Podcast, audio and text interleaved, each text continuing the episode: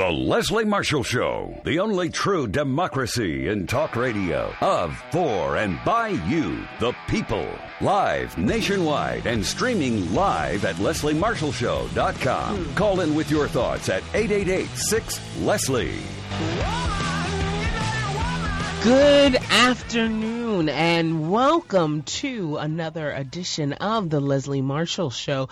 This is your co-host with the mostest, the hostess with the mostest. I don't know. I got to figure out a, a good moniker. I'm still working on it. This is Michele Jawando, and um, for those of our regular listeners, you know, a few weeks ago I joined the Leslie Marshall family, and coming to you live every week from three to four on Thursdays. It's always an honor and privilege to be with the Leslie Marshall Show family. And listen, I love talking to you, but I also love hearing from you. If you want to join in the conversation, give us a call at 888 888 6 Leslie. That's 888 653 7543.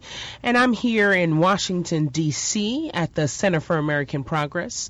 Um, many of you know that I serve here as the our Vice President of Legal Progress at the Center for American Progress. But we talk about any and every issue here at CAP. Um, and I know that there are tons of issues that you're talking about over your kitchen tables and your workstations and at the water cooler. And I'd love to hear from you. I'd love to talk to you and kind of get to know you a little bit better.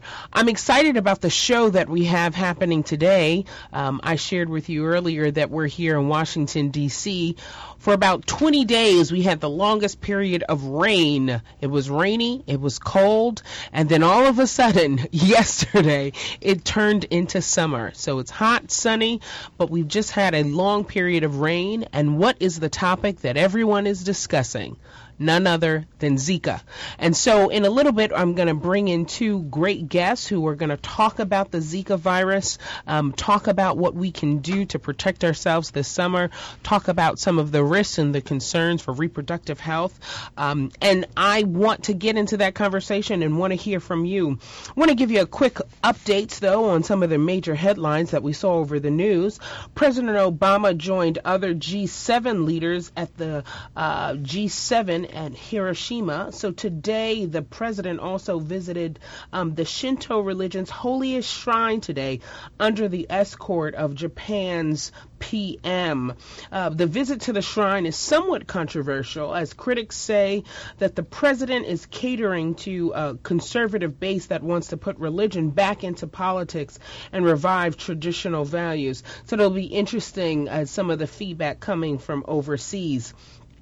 One of the other big headlines that are making news today is that Donald Trump has clinched the Republican nomination with the final delegate signing off on him today. So many of you remember earlier conversations when Ted Cruz and John Kasich were, were teaming up to prevent Donald Trump from reaching the elusive magic number. And this afternoon um, in North Dakota, Donald Trump stood beside um, a number of supporters as he clinched the magic number. So we'll definitely be talking about that in the context of the the broader political realities right now. But I like to also talk information and give our great listeners who are tuning in the information that they need. And so joining me in studio to talk Zika and reproductive and maternal health implications as we head into the summer, none other than Dr. Jamila Taylor, who is a senior fellow here at the Center for American Progress. She tweets at at Dr. D R T A Y L O R O 9. Jamila, welcome to the show. Thanks for having me. So appreciate you being here. And then also joining us on the phone is none other than Dr. Manisha Sharma, who is a leader in the Doctors for America organization. Like the name of that group, a family medicine physician out of Baltimore. And she tweets at Dr. Dr. underscore M S H A R M A. Good afternoon, Dr. Sharma. Good afternoon. Thank you. Thank you so much for joining us. So I'm going to bring you both into the conversation, but let's go quickly to this clip from uh, CDC Director Frieden. We have literally been learning more every day about Zika, but there's still a lot we don't know. And the bottom line is very clear. We need to do everything in our power to protect pregnant women so that we reduce the number of infants born with birth defects. It's now proven, and it's the first time it's ever happened, this is unprecedented, that a mosquito bite can cause a terrible birth defect. That's what Zika does.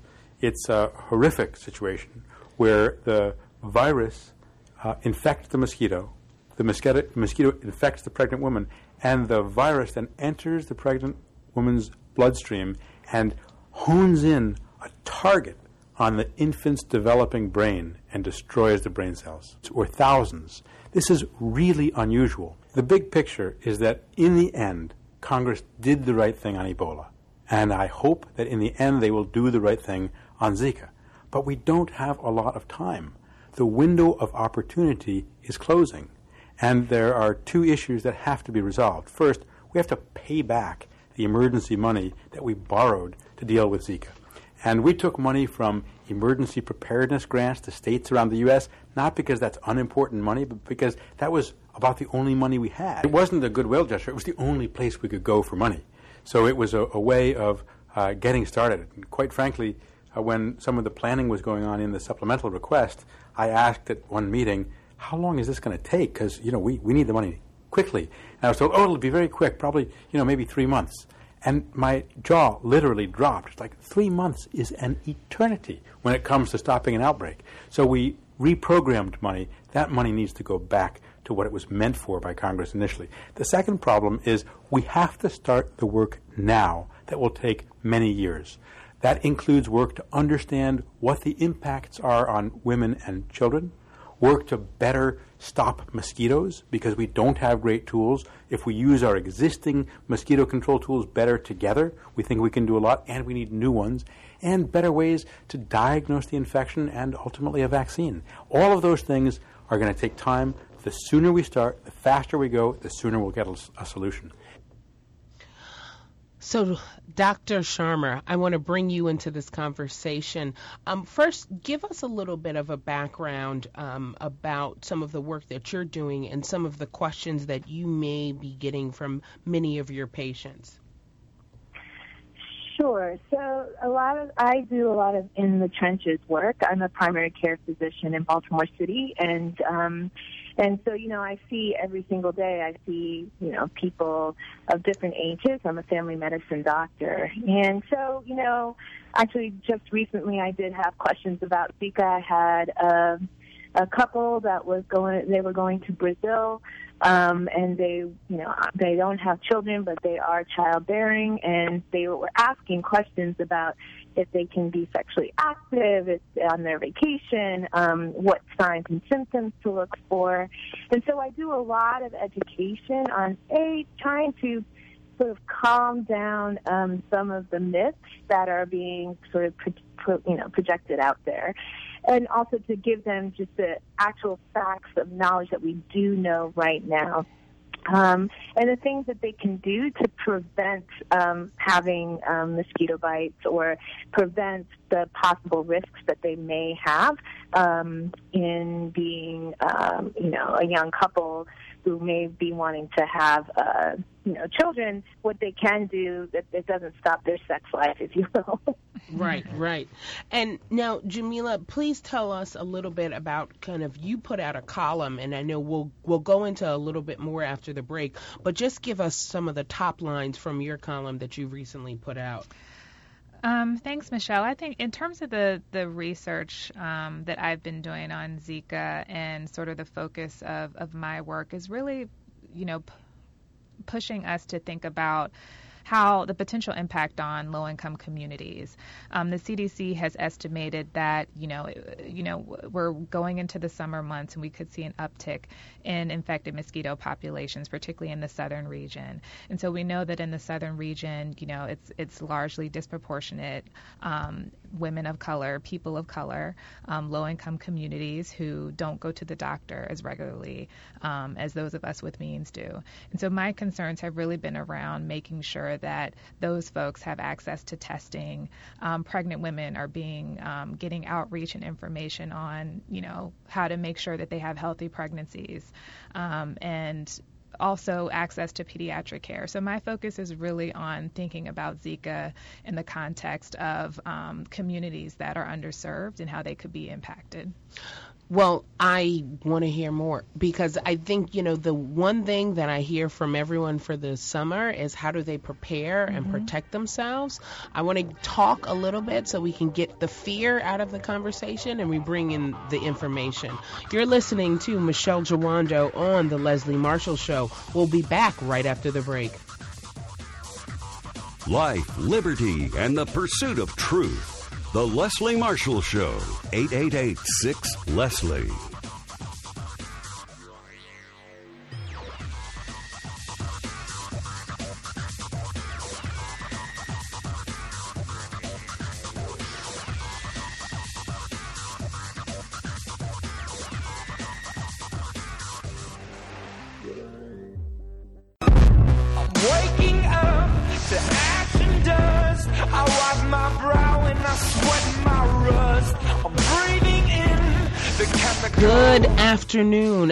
Welcome back. This is Michele Jawando on the Leslie Marshall Show.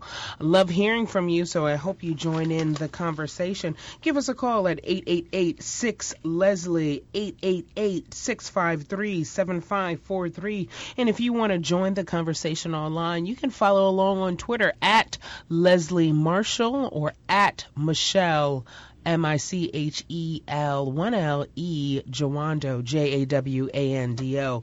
Joining me back in studio, Jamila Taylor, PhD senior fellow here at the Center for American Progress, tweeting at D R T A Y L O R 09, and also joining over the phone, Dr. Manisha Sharma, who's a family medicine physician in Baltimore and one of the leaders in the Doctors for America organization. Now, Jamila, before we um, went to break, you talked a little bit about your column, um, which is an aspect of this conversation I haven't really heard that much about. What what really prompted you to kind of feel read, led to start doing this research and kind of getting this work out? Well, initially, you know, I've been tracking Zika for, you know, several months, um, way before we even, you know, started to see um, transmission in the United States. And so, um, not too long ago, the CDC came up with an estimation, which is basically a map um, that shows, you know, where we could see an uptick in um, infected mosquito populations in the United States. And included in that map, we saw that um, you know, the South is particularly vulnerable um, to infected mosquitoes, um, not only due to the warm temperatures, um, standing water, um, you know, in the Gulf region, um, and then also I think you know, other things we have to think about in terms of the South is the fact that, um, you know, in low income communities, there are fractured health systems. And so um, we know that people there. And what do um, you mean by fractured health systems? Meaning that they may not be well suited to respond to a public health concern like Zika if the resources are not available. Mm-hmm. Mm-hmm. Um, and, um, you know, when you're serving communities that are disproportionately low income, um, there's more need there. And so mm-hmm. that's one of the things that stuck out to me when I saw the estimation. You know, there's so much talk about um, now the funding and mm-hmm. the fact that we need the funding, but not a lot about um, you know the, these particular communities that could be impacted. So for me, I really wanted to put um, a paper out there that really highlighted the potential impact on low-income women and families.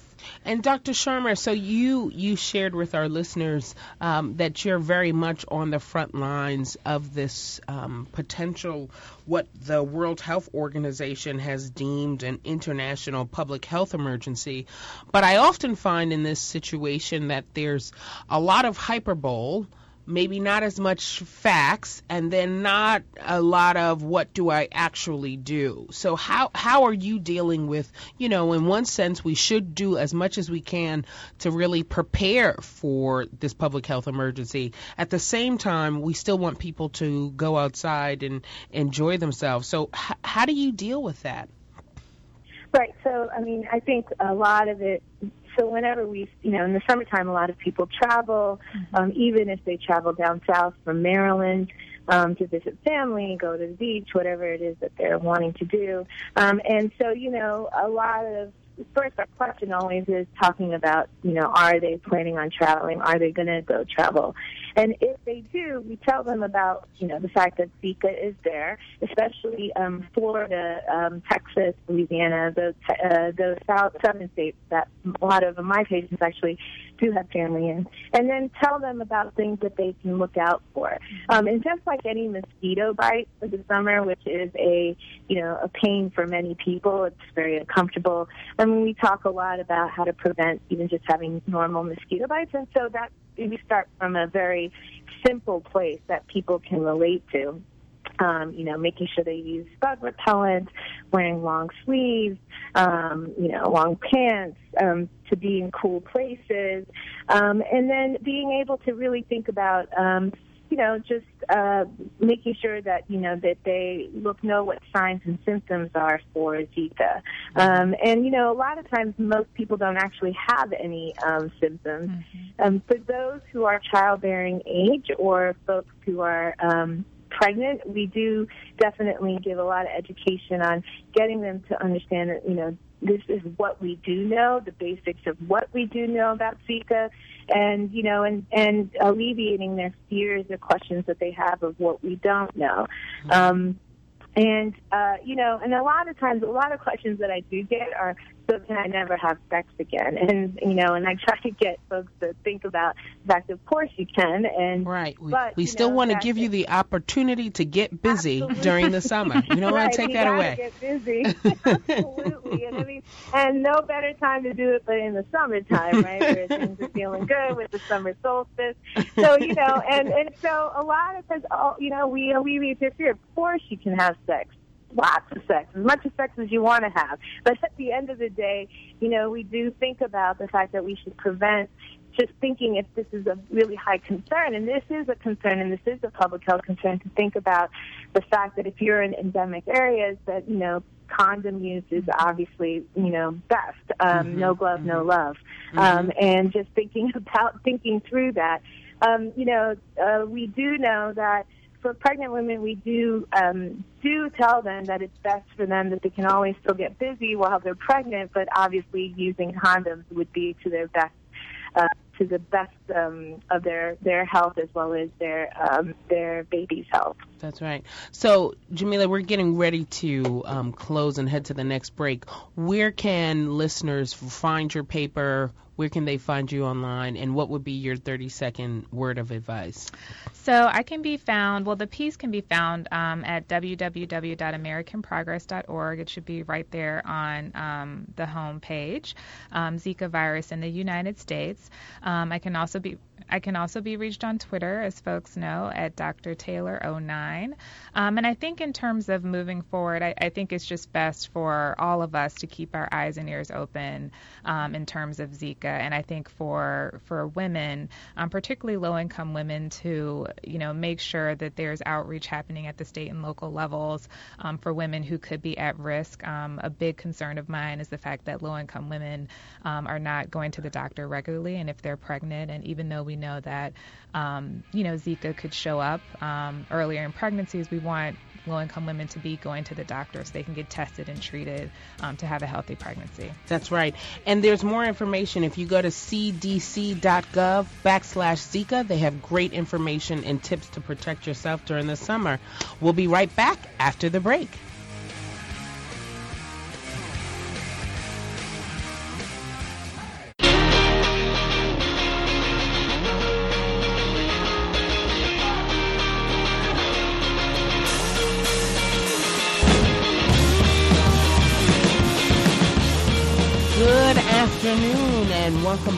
Welcome back. You are listening to Michele Jawando on the Leslie Marshall Show. Always great to be with you and I love hearing from you. If you want to join in on the conversation, give us a call at 888-6-LESLIE, 888-653-7543, or you can follow along on Twitter at Leslie Marshall or at Michele, M-I-C-H-E-L-E, Jawando, J-A-W-A A N D O. So really had an awesome segment on Zika. I know many of you were chiming in even on Twitter, um, and we're definitely going to bring a number of those guests back, um, particularly as we head into the summer months.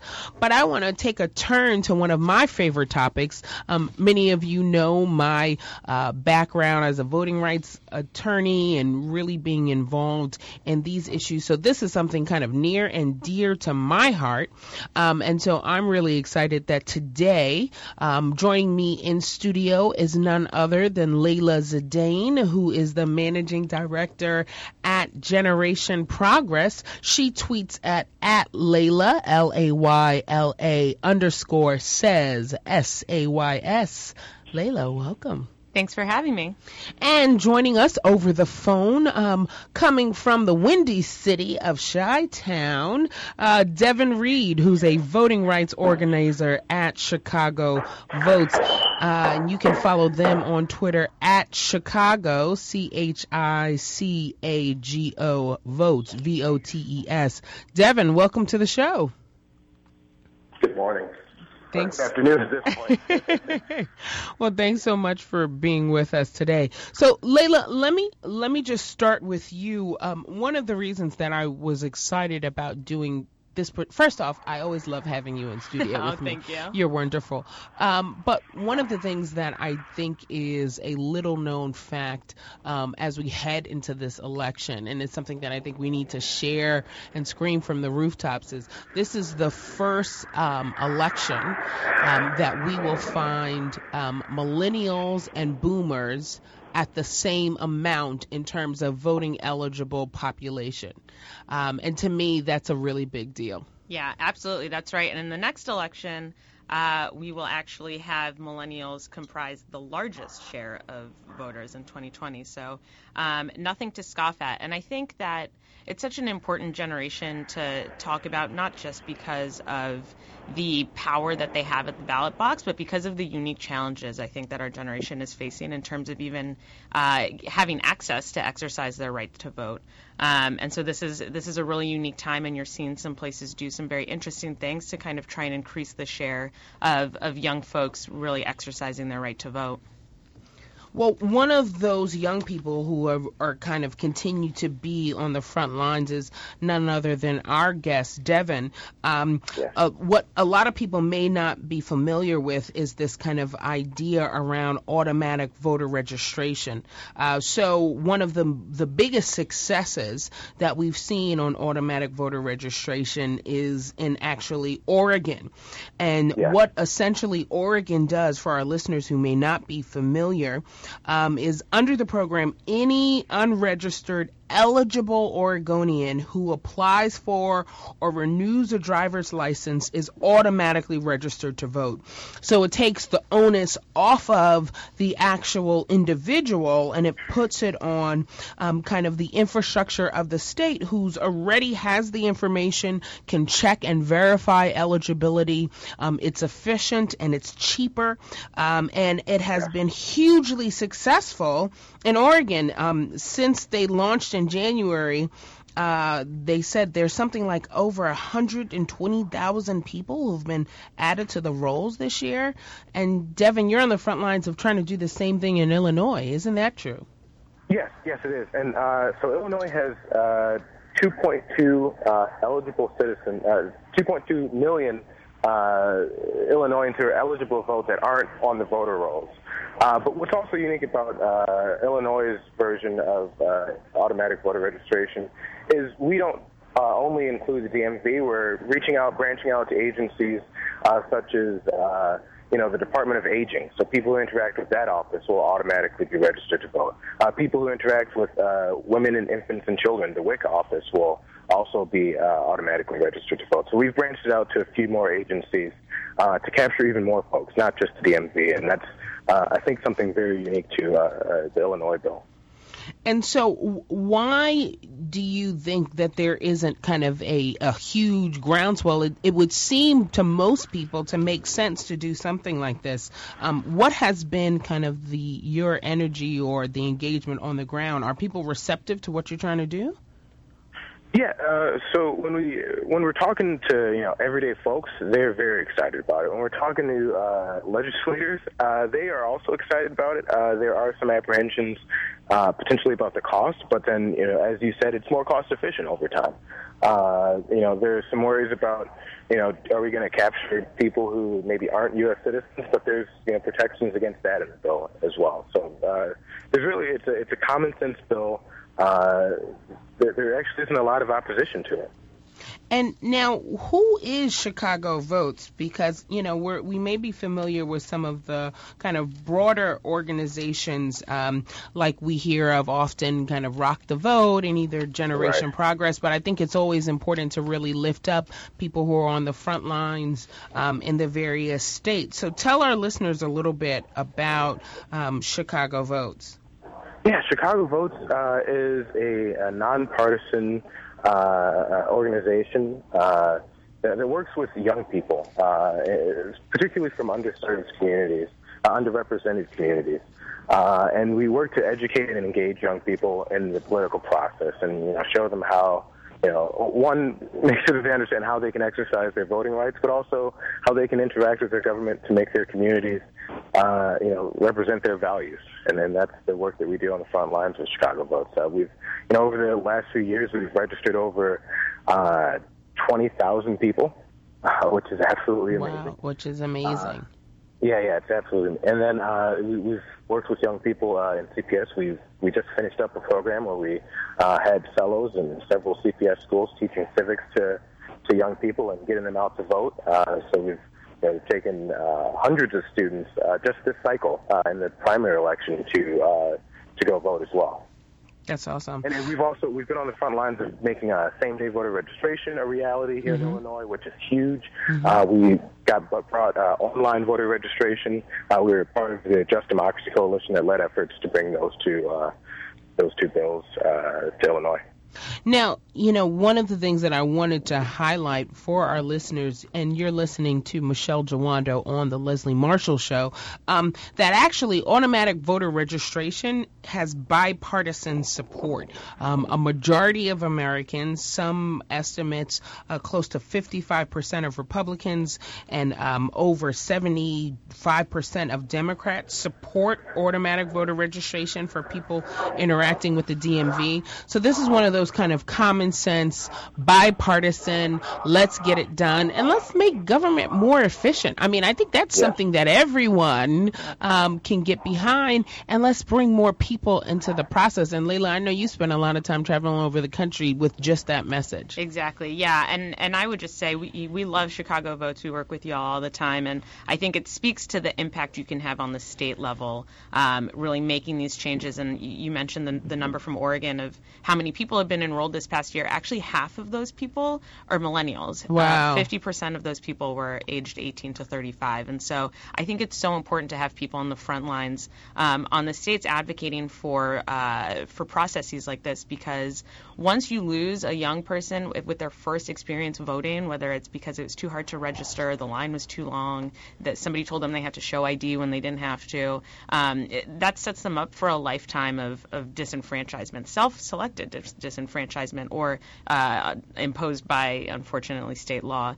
Um, and so I think kind of using automatic voter registration as kind of a gateway mm-hmm. uh, to enabling young people to participate more fully in democracy just makes it more inclusive. Um, and I think that's an idea that most Americans can get behind. And, and can I chime in? I, I want to say, you know, just firsthand with uh, Chicago Votes, our experience. As I said, this cycle we took hundreds of students to, we did marches to the polls. Uh, in many of those cases, we were bringing about, uh, you know, around 100 students each time to, uh, you know, an early voting location. And, and you know, there were, there were extremely long lines. A lot of our students had to use the same day voter registration law, which were extremely, uh, you know, was, was extremely helpful. But what, you know, statistics have shown 80% of the people who use same day voter registration in Cook County would have already been registered to vote. Uh, you know, under if, if AVR was already reality. In wow. And so that, wow. you know, so when our students went to vote, it took us, you know, in some cases a couple hours to cycle through all of the students uh, because you know they had to register to vote there at the polls. And so, so it really does. It, it makes the experience we, we, we kept reiterating to our students that, you know, this is just because it's the first time you're voting, uh, and that when you, you know, now that you're registered, you won't have to go through this again. That's right. And so, Devon, when we come back from the break, I I like to talk a little bit further about kind of voter turnout and the role of millennials in this election. And we'll be right back after these few minutes. Leslie Marshall. Real people, real life, real talk. 888 6 Leslie.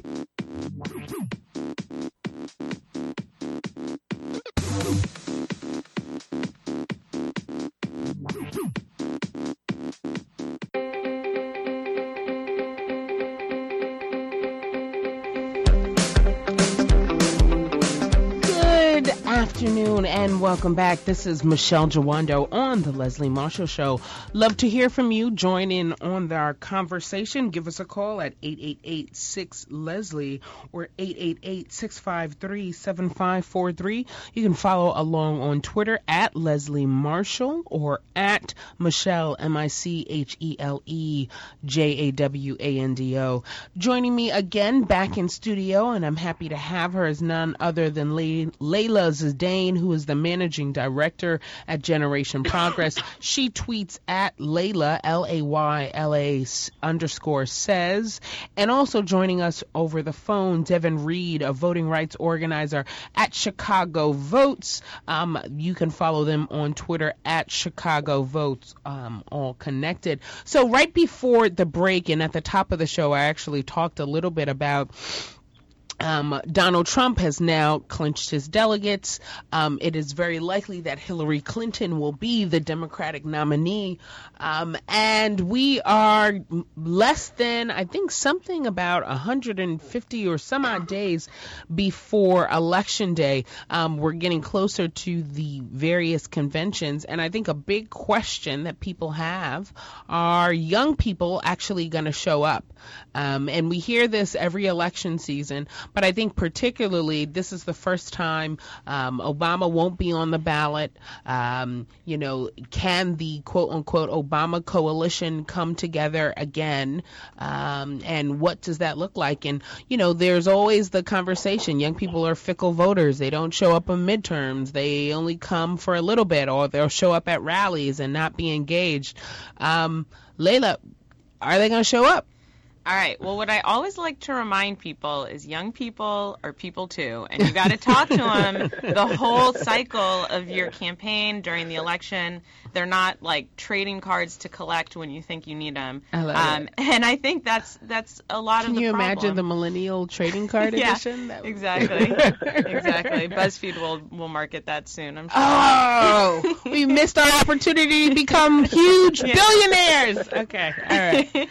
um, but yeah, I mean, I think that young people really just care about issues the same way any other uh, age group and generation does. But too often they feel like the candidates and politicians aren't talking to them, and that really um, kind of reinforces their distrust in institutions and in democracy. And uh, that's why you see with these charismatic Obama types, and, and right now you see it with Sanders kind of promising this broad like revolution. Um, I think people people want to feel like the candidate cares about their um, their issues, the things that matter to their everyday life, and not just when they want your vote, but all of the time. And so, um, I think I think that's the challenge for everybody running now is to make sure that they're uh, they're relating to the the student debt concerns, healthcare, the economy, things that young people care about all the time, not just in November. And Devon, you talked about registering almost twenty thousand people um, this past year. What what are you No, not just hearing? this, I'm sorry, over the last few years. Oh, over the last few years. Well, I mean, obviously, you're talking a, a, a huge group of those people are typically underrepresented young people. I mean, what are they hearing about the political process? The first step is registration, and hopefully, we get to a world where we have automatic voter registration. We take the onus off the person, so we have more people engaging our democracy.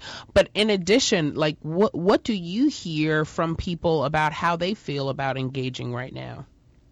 Well, so, so it, it- it's, it's somewhat mixed. When we talk about presidential elections, young people are you know, more so chimed into that because it's on the news. It's everyone's talking about it. But when we talk more about local elections and we talk about, you know, Senate races and the, the non the non sexy races, right?